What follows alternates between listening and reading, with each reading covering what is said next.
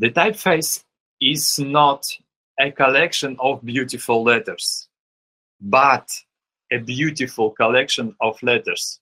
Never mind how good or how bad every every chapter is, but they should work together beautiful.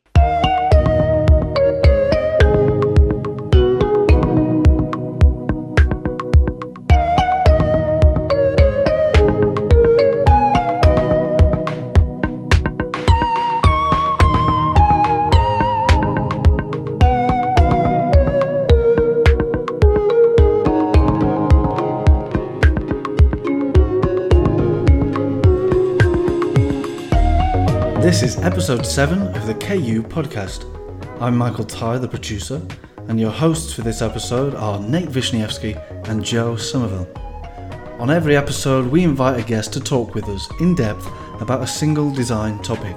This week, we're talking typeface with Michael Rafailyk, a typeface designer and the man behind the self named Michael Rafailyk Foundry.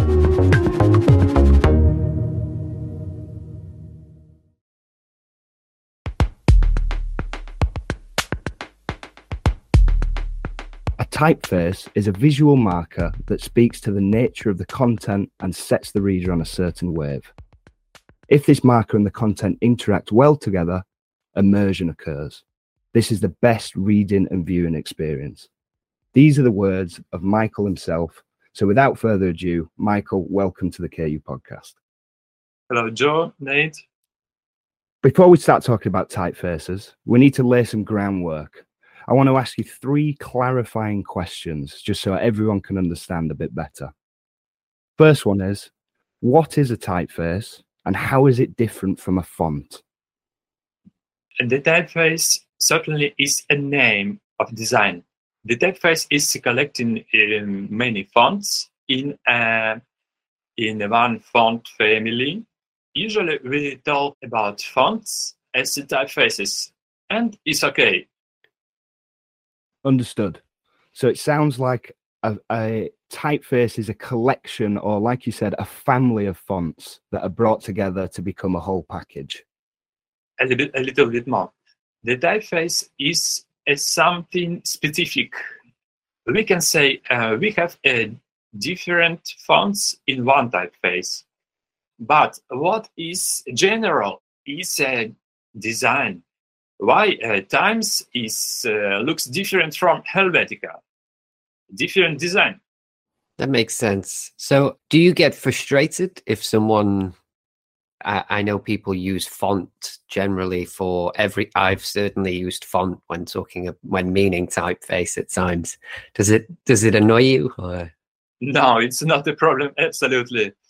I started uh, many years uh, ago as a graphic designer, so we all talk fonts, and uh, it's okay. It's international. It's for for simplicity for designers. Okay, that's that's cool. That's super interesting. Um, before we dig further into that, I, I just want to ask, um, what is a type foundry? a few centuries ago, when uh, the typefaces was on metal.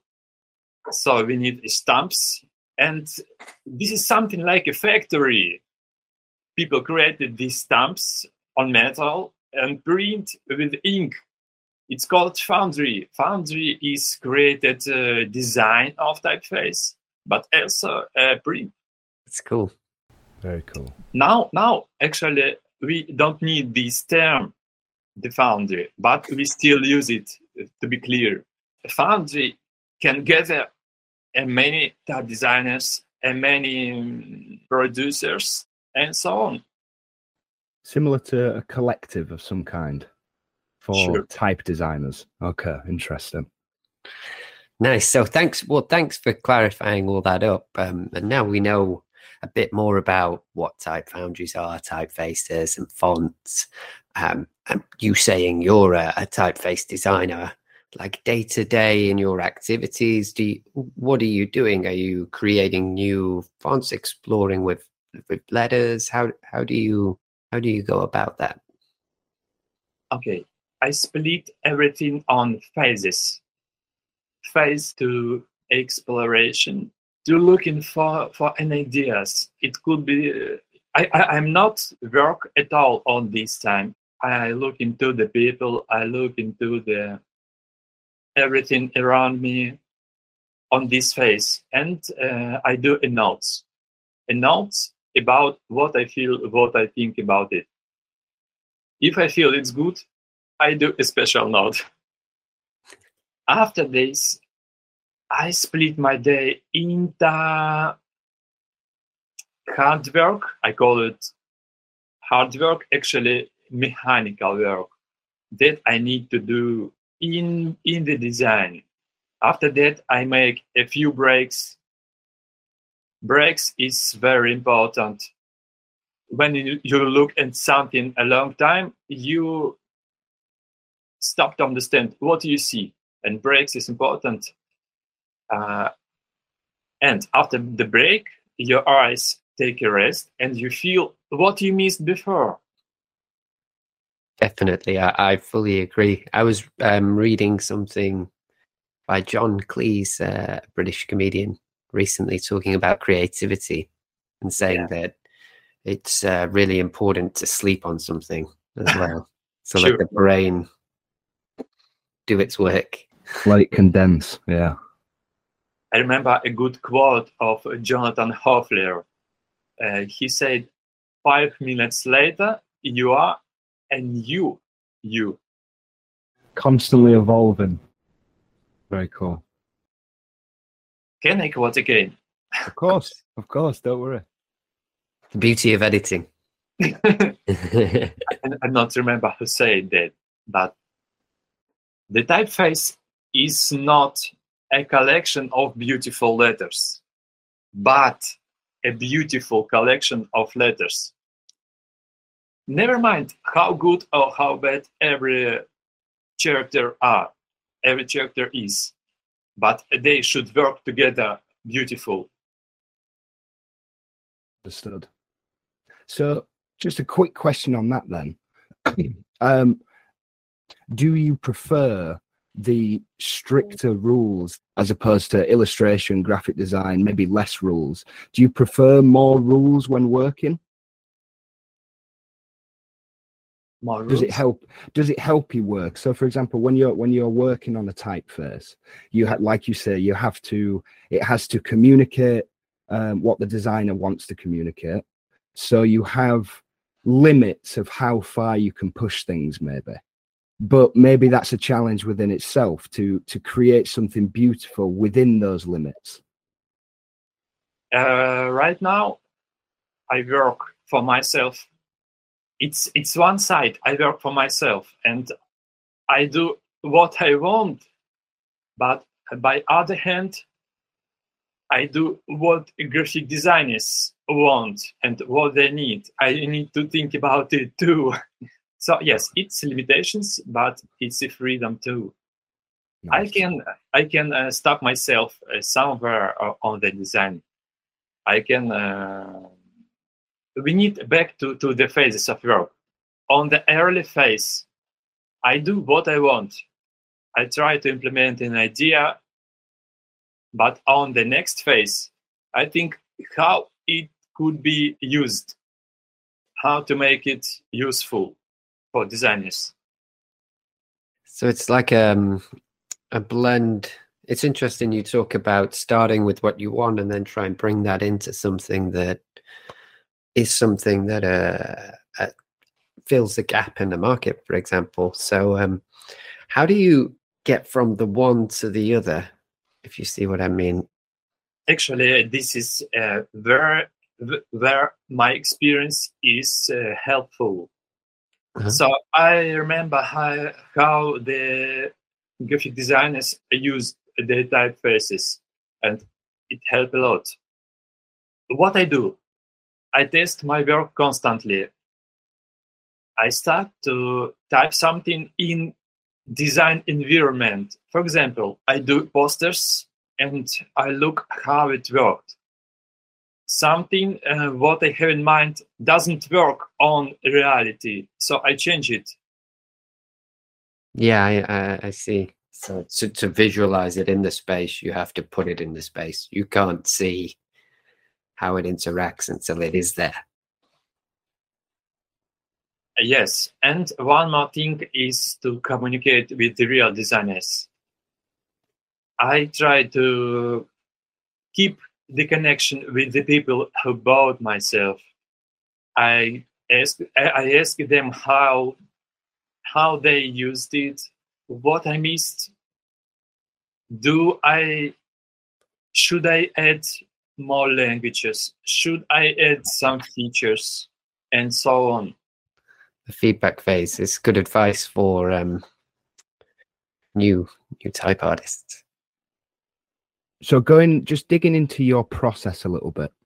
Um, what is your creative process and approach for designing types or typefaces? Um, where do you find inspiration from other designers in different mediums or specific typeface designers? Um, where would be the main place for you? Okay, and this is interesting question. Here, no one way how to inspire. It's always something new. But I try not to be inspired by other people because somewhere in your mind you think I do something my own, but actually it's something a bit from there and from there. This is one approach I try to keep, but also I understand. Uh, 100 year ago, we can create more variants of design, but now uh, the market is full of everything we want so it's harder to create something unique, something new. Yeah. So, so you draw from your experiences and your environment, and I, I, I can't. I, I like that a lot because you're right. Unfortunately, if everybody gets inspired from everybody else, everybody's work starts to look very similar, um, inevitably yeah, it makes sense uh, how some someone said uh, everything is a copy of a copy of a copy. Yeah, so it, it, makes sense. Uh, we don't need to create one more Helvetica style. Why not to try something related to you, something related to your person? I think this is a right approach. Yeah, very cool. It's interesting to hearing you talk about style and and how you approached that. Um, looking uh, at that as well in terms of um, creating letters, um, how do you infuse letters with character? For example, your spilled ink uh, type. Yeah it's uh, it's obviously you know inspired by spilled ink but there's a lot of character in it as well and, and it feels quite playful before i started the drawing even early sketches i think the spilled ink typeface would be useful on something related to food design on something cute nice i draw it with this idea in my mind. Quick question: Do you, um, when you start, do you always start by drawing letters, or do you draw shapes uh, and build from there? Actually, I started uh, with not alphabet. I started with some some special word. What I want to say. For example, I write the name Mary I see how the letters work in this world. On this stage, never mind how good every letter looks, good or not. But it's important how it's work on reality. I think every type designer should do this, and I think we all do. It's cool. There's so much to think about, so many different things to consider yes, actually, the type design is all about optical illusions. For example, if we draw all the letters geometrically equal, it may looks wrong because we need correct it optically. So the type design is a lot of optical illusions. How to change every letter to looks correctly by eye, but not geometrically. Nobody is uh, measure the letters with the with the centimeters. Yeah, but we look by the eye. Yeah. Yeah, and it's it's it's like um how your brain, you know, when you read, I'm sure everybody's seen where it's like a word and they've moved some of the letters around, and you don't notice because your brain reads the word completely. It's interesting the the optics when you're talking about the readability and the legibility of it. They almost become symbols at some point themselves, don't they? Where you're not actually reading the word, it's just it's imprinted in your brain. You don't need to read it anymore. You've seen it that many times. It's now just a symbol that you recognize. Yes, actually, we don't read the letters uh, one by one. We read the text, and that's important. So, with the final question, what would you say to anyone that's looking to break into the industry and find their niche? Would you have any advice for someone who's wanting to get started?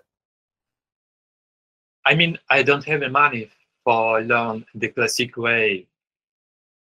I talk to professional type designers on the type communities and ask questions. Is it right? Is it wrong? What my eye see? What your eye see here? And it's very useful. I read the communities, what the mistakes people did, what they think is right. This is also the way to learn. This is uh, my way. I find useful. So, what I can say for newcomers, find our own style. This is important. Don't try to draw something complicated and hard for you. Try simple words. Let's do a basic English alphabet. Just this, but do it correct. Do how to say it on English? Oh my god! Just a moment. I, I No worries. It's great. It's it's it's, it's really interesting. Take, take a moment. yeah. Actually, what I found in my experience, uh, I mean, if you have an idea, it should be related to the whole alphabet, to the whole typeface, not just a few letters.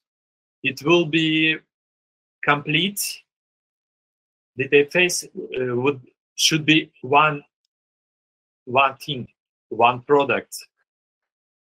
Perfect. And I think everyone will definitely appreciate those words for anybody trying to get into typography. That's fantastic. Um, so that just about wraps up our questions. So we want to thank you, Michael, for being on the KU podcast. It's been an absolute pleasure listening to your stories and, and how you've arrived to where you are. Uh, it's been really fun. Um, hope everything's going over okay over in Ukraine. Obviously, we're thinking about you guys as well. And for anyone who's looking to find Michael's work, you can find it on the Known Unknown platform, uh, as well as michaelrafailyks.com and Michael Rafailyk on Instagram. Um, but yeah, thank you very much, Michael. Thank you too.